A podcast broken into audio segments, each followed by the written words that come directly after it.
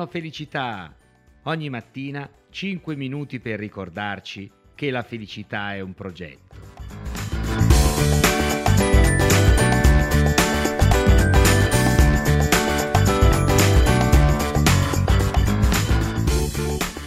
Buongiorno ed eccoci a questa nuova puntata di Buongiorno Felicità.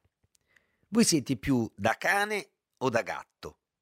Qual è l'amico a quattro zampe con cui vi accompagnate con maggior piacere?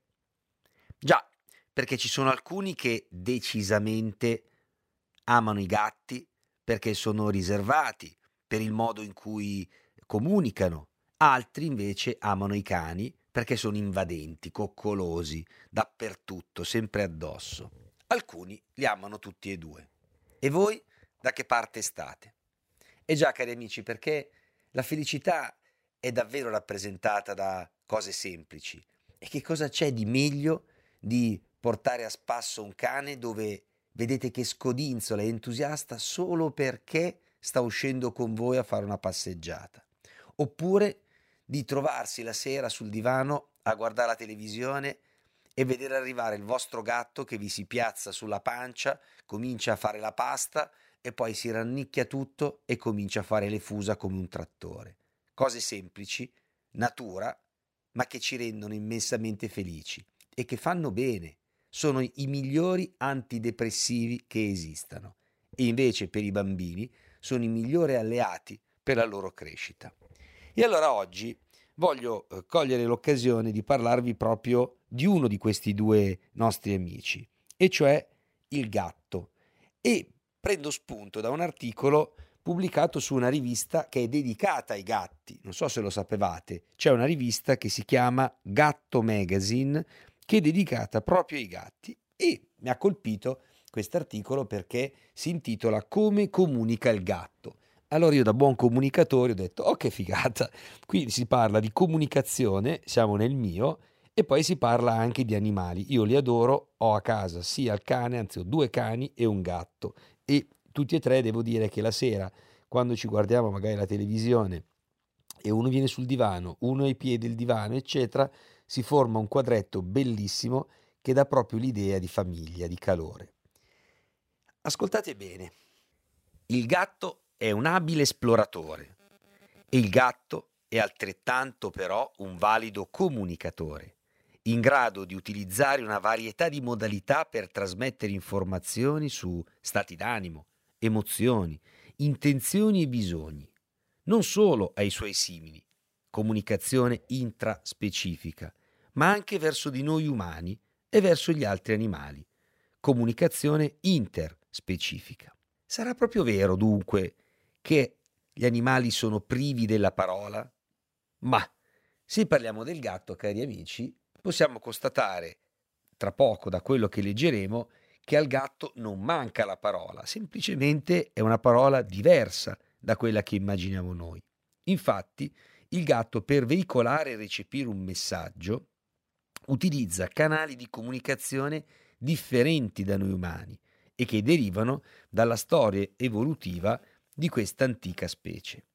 Mentre noi infatti siamo abituati a parlare e ad ascoltare il nostro interlocutore, si chiama comunicazione vocale o acustica, nonché a guardare cosa fa, si chiama comunicazione visiva, i gatti adoperano prevalentemente queste diverse tipologie di comunicazione, cioè la comunicazione chimica, olfattiva, ferormonale, visiva, tattile, vocale.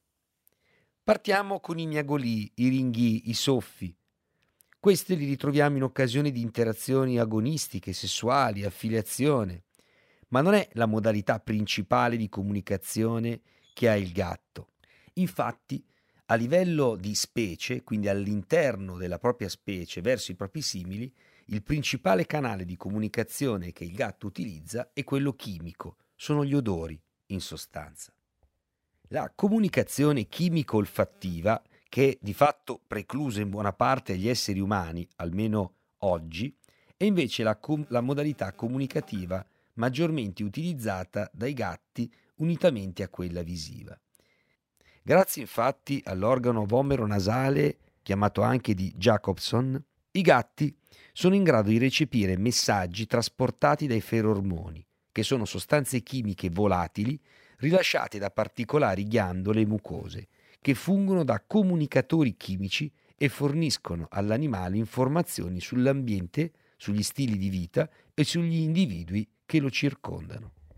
Quanto invece alla comunicazione visiva, sono molti i segnali che indicano lo stato del gatto. Per esempio, un micio tranquillo ha di solito le orecchie morbide, gli occhi socchiusi con pupille a fessura, i baffi normotesi, la muscolatura del corpo rilassata, così come la coda resta ferma. Beh, un esempio che verrà alla mente di tutti i proprietari è che il gatto si gode i raggi del sole in balcone, oppure in giardino, dietro una finestra. Se qualcosa però attirerà la sua attenzione, drizza le orecchie, apre gli occhi, dilata le pupille, tende i baffi e la muscolatura comincia a muoversi e perfino la coda. Se poi viene spaventato, per esempio da un rumore improvviso o dall'avvicinarsi minaccioso di un altro gatto, piegherà le orecchie di lato, spalancherà gli occhi e le pupille saranno ancora più dilatate, i baffi si sporteranno in avanti e la coda sarà sotto il corpo in tensione. Al contrario, se sarà arrabbiato come quando vogliamo farlo scendere dal tavolo, farlo entrare nel trasportino contro la sua volontà, le sue orecchie saranno dritte o piegate all'indietro, gli occhi spalancati, le pupille a fessura, i baffi portati in avanti, i denti in mostra, la coda in movimento e in tensione alla stessa stregua dell'intera muscolatura.